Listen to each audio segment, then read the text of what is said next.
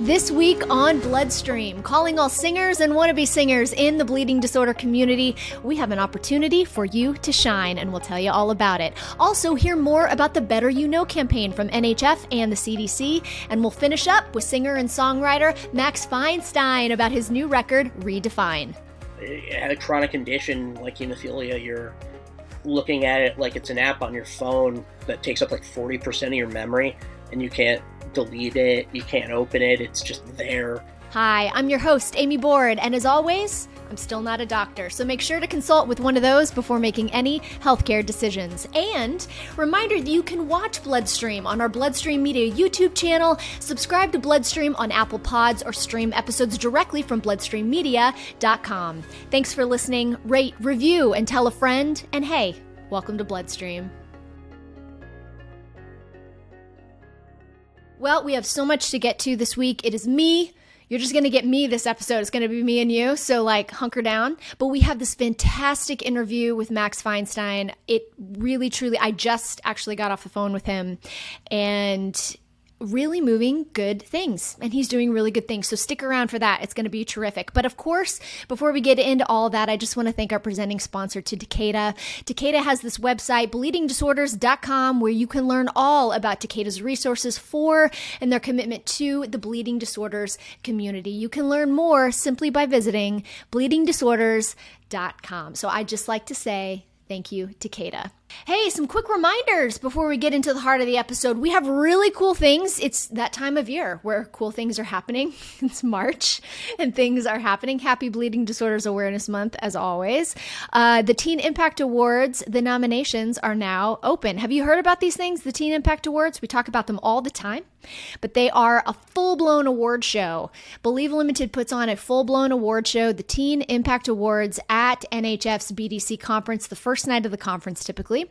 And the awards are meant to celebrate and honor and recognize teenagers in your community doing things for their community, impact. We're really looking for impact. We like to recognize things that don't typically get recognized. It's a great way to get some stuff on college applications. So think about those teenagers in your life who is who are doing things, especially in this year of COVID and lockdown.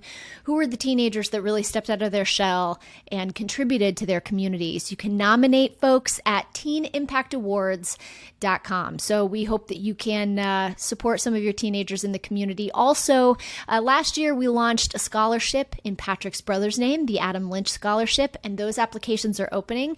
Uh, so if you have uh, a teenager that's going to go to school next year, that's going to college next year, this is a great opportunity for uh, them to apply for a scholarship. So you can learn all about that through the Teen Impact Awards website at teenimpactawards.org.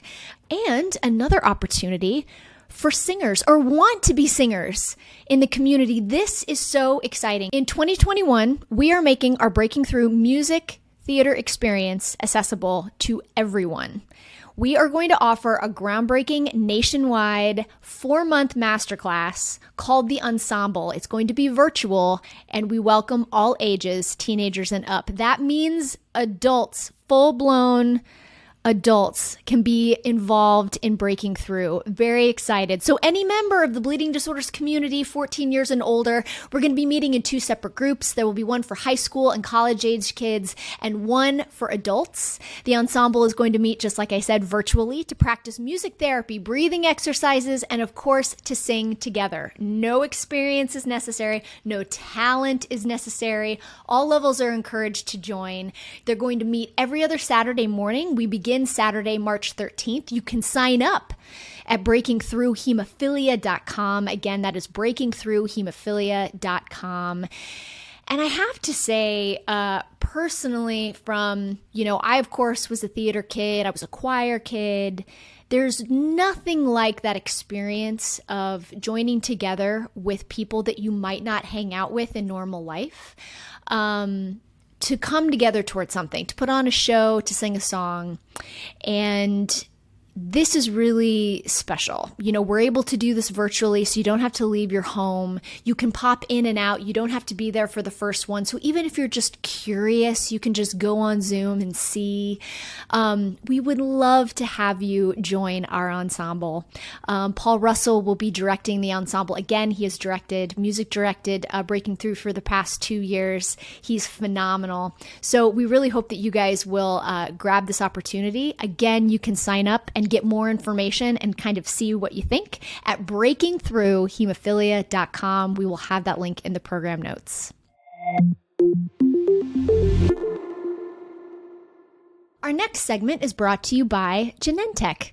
As you know, the Challenge Accepted show is their exciting reality web series hosted by magician and comedian Justin Willman. It shines a light on members of the hemophilia community accepting the challenge to go outside their comfort zone. If you haven't already, check out their reunion episode on YouTube where the cast of season one got together to talk about what they've learned since their episodes aired. Just search the phrase Challenge Accepted Show on YouTube to watch. And also be on the the lookout for season two, premiering soon.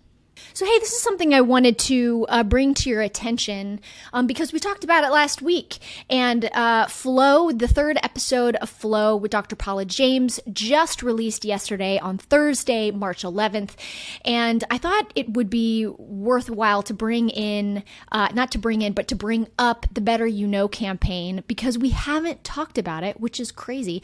Uh, Better You Know is a campaign to raise awareness of bleeding disorders for those individuals who may experience symptoms symptoms but have not yet been diagnosed. This program was developed by the National Hemophilia Foundation in partnership with the Centers of Disease Control and Prevention, otherwise known as the CDC. Um, one of the things that I think is great that Dr. James talks about on Flow. So you can listen to that conversation on bloodstreammedia.com. You can listen to the third episode of Flow. But just to have a baseline, I think it's important. Um, the CDC mentions that heavy bleeding during menstruation, um, anything that lasts longer than seven days from the time bleeding starts until it ends, is something that, um, again, something that lasts longer than seven days might be worth a trip to the doctor.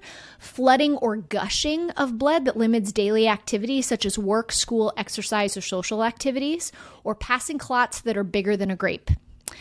Um, soaking a tampon or pad every hour or more, often on your heaviest days, are also signs that perhaps you should go and check with your OBGYN and maybe even further a hematologist. Dr. James mentions all of these things in the third episode of Flow, but I just wanted to bring to your attention the Better You Know campaign because they do have a risk assessment tool on the CDC website. If you go to the CDC website, you can check out better you know. You can check out this risk assessment tool and you can kind of go through some questions to see if maybe your menstrual bleeding is not just abnormal, but maybe is disordered a bit and maybe you should talk to a hematologist. So I just kind of wanted to bring that to everybody's attention. Um, we're going to put links in the program notes where you guys can go, but we think it's important and we really want to partner with uh, the National Hemophilia Foundation and, of course, the CDC on some of their um, symptoms and what we should look out for. And maybe you are at risk of having a bleeding disorder, or maybe you are at risk for not being treated the way that you should properly. So, we just wanted to give you that resource. Uh, about one in five women in the United States experience heavy menstrual bleeding, and if left untreated, heavy menstrual bleeding can place women and girls at increased risk for other health problems. So, we really wanted to extend to you that resource. Check it out in the program notes. Thank you to Genentech for supporting this segment. And don't forget to check out the reunion episode by searching Challenge Accepted Show on YouTube. So let's get to our interview today. As I mentioned before, Max Feinstein will be with us, uh, singer songwriter. He just recorded a new album. He's really, really engaging, and I think you're going to love it. So, Max will be with us right after the break.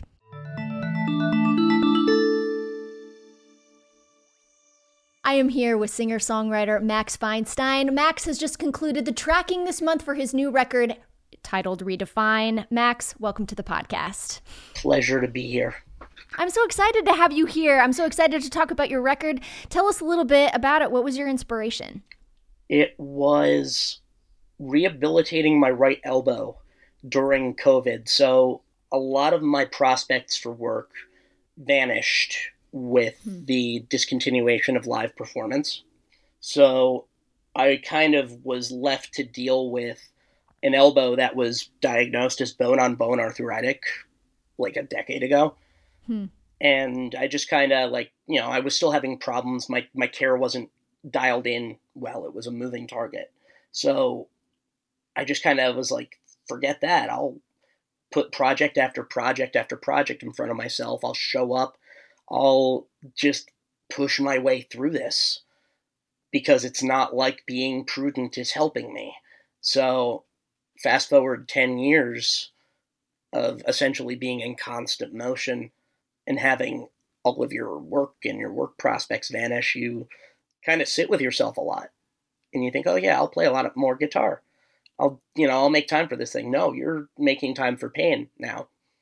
And eventually I decided to examine physical therapy again for the first time since I was 18. I like checked out on it because I had a doctor who didn't really seem to get hemophilia, and the, the the the, therapy felt very form, and it was a newly diagnosed target joint, and that was a whole problem.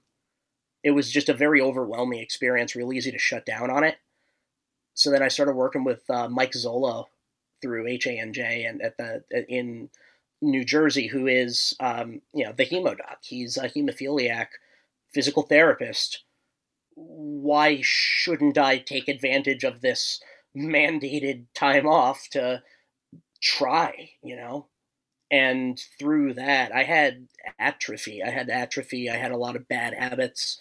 I had a lot of pain from moving the joint wrong. And I had to put in a lot of effort and it felt like the first time I'd been able to consistently put in effort without hurting myself. And that pain was affecting you playing guitar oh, being it, creative. It affected everything. It was like even uh, you know, even though it got better over the years in certain ways, it was still a, a, a very strong reality that mm. kind of dedicated a lot of my bandwidth. You you know how it goes a chronic condition like hemophilia, you're looking at it like it's an app on your phone that takes up like 40% of your memory and you can't delete it, you can't open it, it's just there and you kind of get by with less focus. And I didn't really get to appreciate that as much until I found myself in a better place because I, I had enough of an ability at this point in my life that I didn't have earlier to put that effort in without hurting myself. It was it was strange. It was a, a circumstance that that I'm not sure could have happened at any other point in my life uh, prior to now. You know, one of the things you mentioned on your website that I was so fascinated with is that you have um, through you know creating this record you have found your way back to the bleeding disorder community. And i was really moved by that statement because burnout i i believe can be real and it should be normalized. And so i just want to ask you a little bit about that and what what has it been like to re-enter the community? What's your what was your experience? My first experience was what you would consider a common one. A mother has a child that child has hemophilia they turn to their local chapter and uh, in the right situation they become part of it. They become part of that community and and find a way to enrich it. And my mother was exceptional at that. My mother's name was anna d simone and she was incredibly active within the state of new jersey for hemophilia advocacy in ways that i currently can't even fathom because they happened so early in my life and they were so nuanced as everything that happens in this community is that as a kid you really can't appreciate politics laws and and medical stuff. So my mother was heavily involved at HANJ and as you know this community has a way of overwhelming us with not only the camaraderie, but the commitments and a balance is is quite difficult to find, um, which is amazing. It's amazing that we have this community at all. So it, I don't mean to sound ungrateful, but there is a reality of uh, the, com- the, the, the the community feeling almost insular and consuming uh, if you're not careful and if you don't appreciate that. I didn't. So I burnt out. You know, I wanted to be involved. I loved my mom and I wanted to like be parts of this stuff, but what you hear a lot is men, especially with this disorder, as they learn to navigate it, they feel resentful towards it and anything that has to do with it because it seems super almost like you're celebrating being hurt.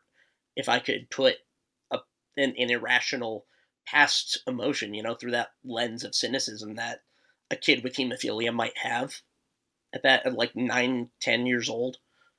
So so you kind of try to break away if you're if you're feeling that way.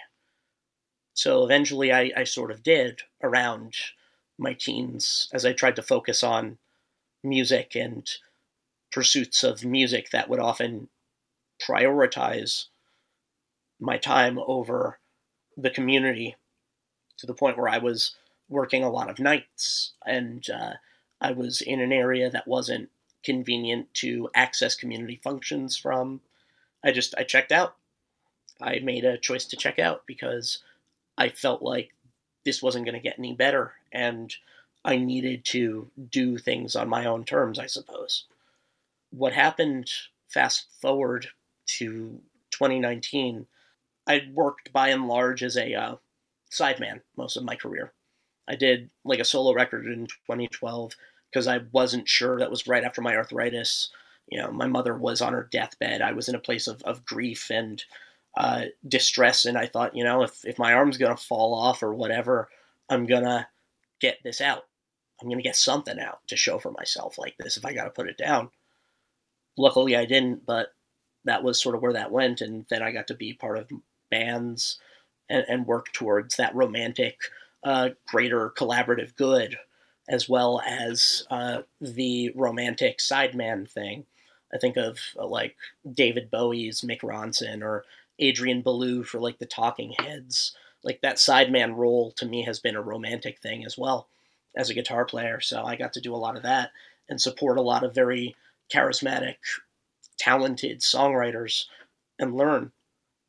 So in, in the press and the promotion of those things, you don't really talk about hemophilia. That becomes uh, detrimental to the cycle because it's kind of like, oh yeah, we, we were in Nashville recording this thing, and our lead guitarist's blood doesn't work. You know, like it, it that's it's not a great talking point in that context.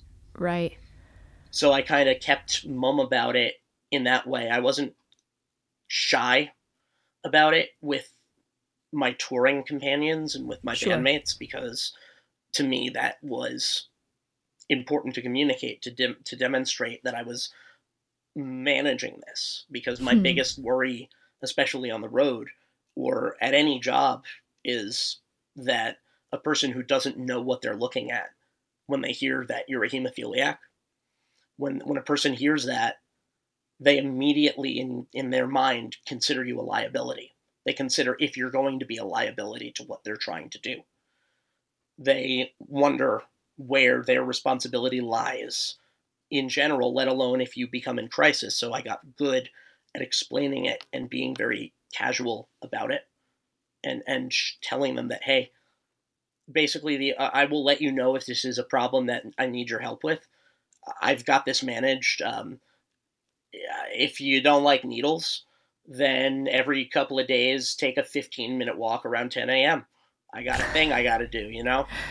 Yeah. So I tried to make it as um, pithy as I could. I almost think like Ron Swanson from Parks and Rec, where like the the, the he, there's a scene where he is like in front of a bunch of art or something, addressing a crowd, and he's like, "We are here to show you art and feed you ribs. If you like the ribs, you will give us money." End of speech. Like, I tried to make it that. Yeah. Yeah.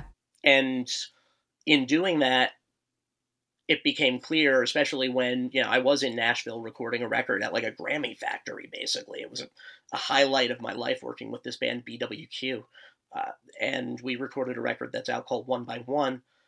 And I had a nosebleed the entire two week time we were out.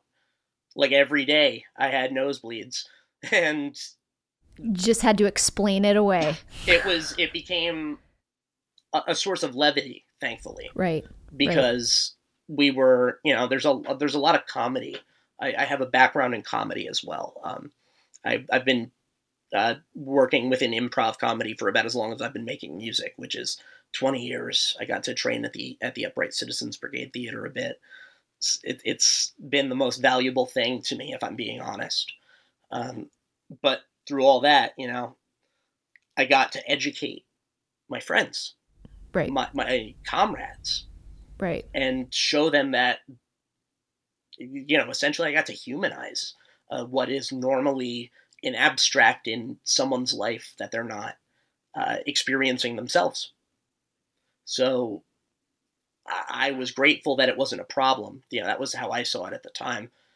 Um, and then, but it certainly wasn't a talking point, like you mentioned with the press. Like it wasn't a talking point, and with this record you're really trying to blend the two almost in a yeah. way like this is you know you know your music platform and an advocacy platform what has that meant to you to kind of chart this new path and and blend the two it meant finding something in myself because this was a fluke for me because I released a, a short EP called Betamax that mm. same year in 2019. Mm-hmm. And in the effort of trying to get press for that, um, a reporter named Jim Testa, who's a friend of mine, um, asked if I had a, a hook. And I said, all right, all right, let's do it. It was, it was something that, you know, I was at a place where I could do that. I was really not in a in a great mental headspace, but I was becoming more brazen. Hmm. And and you know, I was in a place where I it, you know, looking back on it now, I realized that not talking about it was uh, a very toxic thing for me. You know, that I wasn't sharing nearly as much as I thought I was, and that uh, in starting to talk about it and to to let people in I had realized I was sort of starving myself. It's like that first drink of water after you haven't had a cup all morning, and you're like, oh, wait, I feel like a human. I'm starved for this right now. What was I doing before?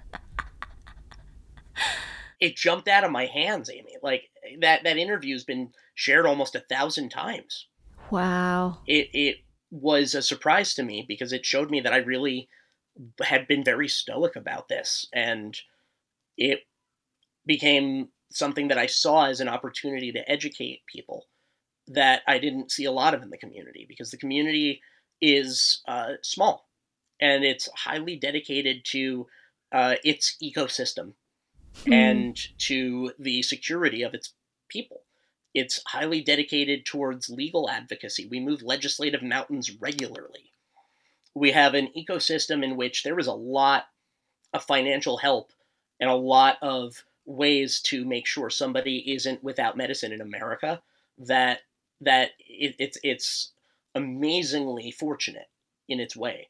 But pressing outwards, the perspective I have had and, and continue to have is that uh, we are often seen as a footnote to the story of AIDS, despite being perhaps you know this centrifugal part of it from my understanding, I read a, a Freddie Mercury biography, and of course that deals with AIDS and HIV a bit, and they are absolutely referencing at one point uh, a, a, like the Hemophilia Association of the UK or something. You know, we had to. That was that was what happened in that time. But what are we beyond that? We are two references on The Simpsons, one reference, and I think Criminal Minds or Psych and two references on Brooklyn Nine Nine and like one reference on Family Guy. Like that's what we are. That were incorrect. A lot of a lot of the statements on those television shows were they're throwaway misleading. Things. They're throwaway things. To expand on that a little bit, the album is called Redefine, mm-hmm. and you want to redefine hemophilia. And I feel like this plays a little bit into that. How? What does that mean to you? What does redefining hemophilia mean to you? For my personal north star of this all it mm-hmm. means to redefine hemophilia in the eyes of people who have no idea how to grasp it. It means being able to tell people about it in a way that doesn't make this sound like a dramatic situation and and allow them to be like, "Oh, he's just a dude most of the time. Sometimes his blood doesn't work, but he's kind of got it under control." You know, kind of you know not to rank severity of disorders, but I feel like diabetes is a bit more popular to understand, at least in terms of oh hey he you know he does this and he avoids this and he thinks about it this way and he's you know got it under control. Like it's not you know i don't mean to compare the two in any scientific way any valid way other than there are more diabetics than hemophiliacs. So of course it's going to be I think you make a great point, though, because diabetes, especially ju- juvenile diabetes, has been portrayed in pop culture. Yeah. I mean, you know, the b- book that I read, the book series I read as a child, uh, The Babysitter's Club, had a character. One of the main characters was a diabetic. And so you just know what that world is. Yeah. You know, Steel Magnolias and those types of things. And uh, I think you're right. We don't have someone with hemophilia in pop culture. It's it's hard because the, there are so few of us, and it is uh, such a, a dictating thing that it's easy to, you know, even in reality, feel like you're defined by this, especially when you have joint damage. It, it's easy to feel like, you know, I don't know. I guess it's always felt like all I am. And, and so I tried to pick up guitar as a way to feel like I could be something else. Else. Oh, that's that was that's profound to me. Um, what's your favorite lyric off the album? That's an interesting question uh, because the words really have mattered to me quite a bit on this record. This mm. this record is seven songs. Uh, I believe I've settled into a narrative that I hadn't initially intended that feels very resonant to sort of this arc. And the lyrics to me have been important in the sense of trying to be very reasonable and again sort of almost like a diagram of a situation so that I can come back to it and feel like I've I've learned something from it. So like each of the songs sort of helps me find a solution to a problem that I couldn't find somewhere else because when you're looking for solutions in the wrong place that's just kind of escapism. So I, I found myself since I was mostly writing as a guitarist in a band or writing with a portfolio mindset or writing for other people. Uh, I found myself finally getting in touch with my own self and writing for myself and trying to find things that were reasonable and not overly dramatic. Like the music could be nice and dramatic, but a big example of this, I didn't want to, because this is effectively a self help record. It's me being like, yeah, this is how I helped myself. Uh, I hope there's catharsis for you to find in this. It's through the hemophilia lens, but ultimately this is a human condition thing, I suppose. So the the last line of the record is continue attempting the progress, may you arrive. And that to me was something I had to get just right. Because originally on, on paper, it was you will arrive.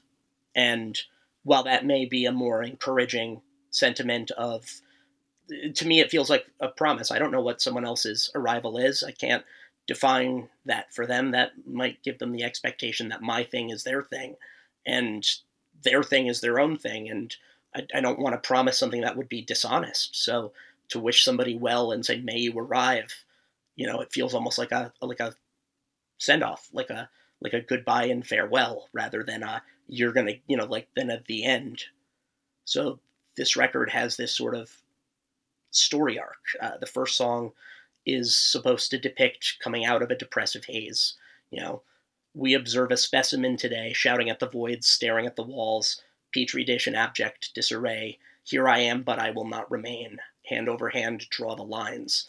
So this thing of effort, the the idea of, of displaying the effort, not the after, not the middle, but the the mid fall, if you will, the thing where it's not polished, it's not, you know, it's not complete, it hasn't arrived anywhere. This is what arrival looks like, and uh, the process of arrival anyway, and in the process of, of the little things and the efforts, ideally we arrive.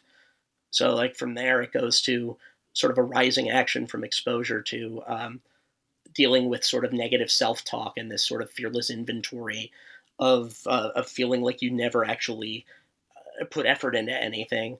Stop the madness. Did you ever try to stop the madness? Your every fight you ever fought, all the squandered time you bought, but never once you thought to stop the problems in your head well, grit your teeth, dig in, and stop the madness. You know, except mean. So, you know, and from there, it's like reflecting on my childhood, and I had this mm. lateral phonetics exercise Um, you know, the song is called Charades, and it's sort of a revelation, more compassionate. These were the games you'd play that got you through the day you saw no other way, with your life up on display. Days were long, days long gone away, days you used to scheme, Ophelia, how you'd get away. You know, days you used to dream, Ophelia. Makes you just want to scream, Ophelia, doesn't it? You know, to, to it was a shower thought. I wasn't happy about it at the time. I was like, this is what it's going to be, isn't it? We're going with this. This is really, this is like, I love it. And I say this with all the affection for the thing, but it, it felt very silly while I was trying to be sincere. So it took a minute Mm. and it kind of takes you by surprise. So I'm, I, I do feel a pride of it. And, and, uh, you know, that, that whole thing, a pain you got to settle into before you forgive. The, this idea of trying to process where I was and and, and each of these songs has um, sort of these I don't know what else to call them, but they're sort of these devices of uh, the level and the struggle. The struggle is supposed to be like these extended pieces that demonstrate effort, that demonstrate control, or or uh, the, the actual sort of climactic uh, struggle. And ultimately, each song is triumphant in its way. And then there's the level in which one is not diluting themselves, and there's not a whole lot of hyperbole a kind of pain you have to settle into before you forgive. Such a bloody, boring way to try to try to live. So easy to tune out all the static when you pull the plug. While we're here, let's try to dial in. You know, stuff like that. Wow. Where I'm like, come on, Yeah. you know, what are you doing, man? And and and that's a big thing too. There's a lot of anger in this community. There's a lot of Yeah. you know, we are men and women in pain. We are men and women of tragedy Mm. unfortunately, both of the body and of the the, the complications thereafter. Yeah. And and a song called Pass happens, which is about reflecting at who you've been to people. This is the battle you have won. This is the damage you have done. This is the person you've become. It's just the way you feel right now, but it'll pass. You're coming to appreciation for the way you feel inside. Lack of self control is turning you into a burning house. Friends and loved ones keep their distance, rightly so, until such time it is you come to an appreciation for the way you feel inside. So, you know, the reality of, of my own anger problems Mm. to into a more compassionate you know that's almost like that song is like repressing a panic attack in the in the best ways. I get to do these ridiculous vocals and be a punk and like feel feel very goofy. And then then a song called dear anxious happens which is kind of about coming back to the community in its way. Um, you know set the mood name the tune lead the way they'll follow you. Don't deny what you have found. Build the kingdom. Tall upon the blood and sound so that sort of idea, if you're doing the right thing, follow through. You're on the hook now. You're in it. Come on. You can be special for somebody maybe. You can be special. You can feel you're you're feeling fulfilled. You feel like you're satisfying this thing that your mother dedicated her life to. Come around now to astound. So spread your wings and drop the tude. So, you know, so from there, we get the song that deals most overtly with hemophilia called Bleed, which I'm going to invite the community and anyone who wants to ally themselves with us to join. You're all going to join Teamophilia with me because this is a big old grunge pep rally. My disease won't let me be, my disease that can't be seen. My disease won't let me be when all I ever do is bleed. I know that nothing I could ever say could ever take away the pain, but I'm coming to appreciate the origin of codependent rage give me an H. So I the song has this whole ending of give me an H, give me an H, and for a while that was something that I saw cynically as like who's excited to have hemophilia? But at the same time, this is an absurd disorder. Go with it. Be absurd. Let's call it what it is, which is a ridiculous, chaotic thing. And maybe we can have this weird, shared enthusiasm over absurdity and not be so alone. So I invite everybody to join Teamophilia and give me an H. You can do it from your phone through the SpeakPipe app. Ideally, that will be up by the end of the week. I, that's what part of my day is today after this. From there is the, the sort of the capstone, the the redefine. You know, on its face, songs are empty words bordering on the absurd half the time. Let's redefine the type of vernaculars we might use, alter the lexicon till we break through. And in spite of ourselves, we can thrive, you know, or we can try not even thrive. That's almost too much of a guarantee, you know? So the idea of trying to be like, yeah, give it your go, man. Watching and waiting will be the unmaking in time to quiet the mind's machinations. Continue attempting the process, may you arrive. Mm. I may need I may need a decoder ring for the first no. The community this is a community that learns medical jargon while learning arithmetic. Like yeah. we're fine. I'm not condescending anyone. Uh, I don't believe you are either. That's a that's something that was important to me. Oh, Max. You mentioned your mother. What do you think she would be thinking? She watched you do this.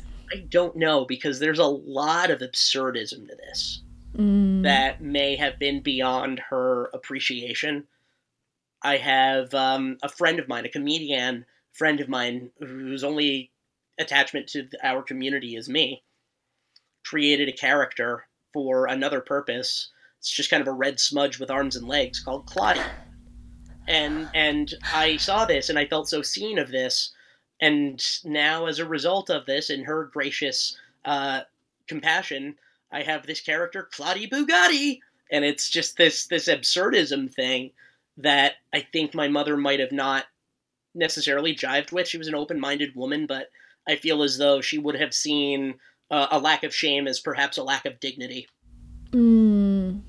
Uh, I think she would appreciate the effort I think I think eventually she would get the point, even if it wasn't her cup of tea. But I think she would be happy that the uh, prodigal son doth return, if it, as it were, you know. So tell us, how can we listen? How can we support? What can we do to uh, make sure that this gets into the homes of as many people as we can? So I am currently doing a nonprofit uh, partnered crowdfunding campaign on Fractured Atlas. So contributions to this are uh, considered gifts. They're tax deductible. I am raising money through that, and you can find my music as it exists already on Bandcamp, on Spotify, whatever you prefer to listen to your music on. Uh, I'm grateful for your attention. Uh, I will have links to give you for uh, the relevant things to the campaign for Redefine Hemophilia, as well as uh, give me an H, because uh, I would love to see as many people, you know, you get a record credit, man. That's so cool. Like I, I would love to be able to get the community on the record and feel like they can yeah. participate with me. Let's yeah. let's uh, let's all do it together, man. Absolutely. You can find those links on our program notes, and we will uh, make sure we'll push them out on our socials as well. Max, thank you so much for joining us today. It was fascinating, but it was really it was moving to me. So thank you. Thank you for sharing your work and your story. Thank you, Max. Thank you for being with us, of course. Check out the program notes, you guys, to find where you can listen and follow and support Max's work. I always have to say thank you to our producer, Greg, for bearing with me. And uh, we just want to highlight that next week we're going to have a very special episode for you, so make sure you stick around. And happy Bleeding Disorders Awareness Month. Thank you to the Bloodstream team, and thank you all for listening. And of course, thanks to Takeda for being the presenting sponsor of the Bloodstream podcast. BleedingDisorders.com to learn more. And that is all for this episode. Have a bleeding disorders or healthcare topic you'd like to hear us discuss more? Is there an expert or a guest that you're dying to hear from? Want to inquire about casting opportunities for Bloodstream's narrative and docu-style podcast series? Well, email us at mailbag at bloodstreammedia.com or connect with Bloodstream Media on social media. You'll find all of us, all of us, Patrick, Natalie, me on Facebook, Instagram, and Twitter, or you can check out LinkedIn. You can follow Patrick on LinkedIn. He loves it. Check out the program notes in this episode on your podcast player or on bloodstreammedia.com, where you will find links and information related to the stories and segments featured on this episode. I am your host, Amy Board. Thank you so much for joining me today. And until next time, take self care of yourself, everybody. Bye bye.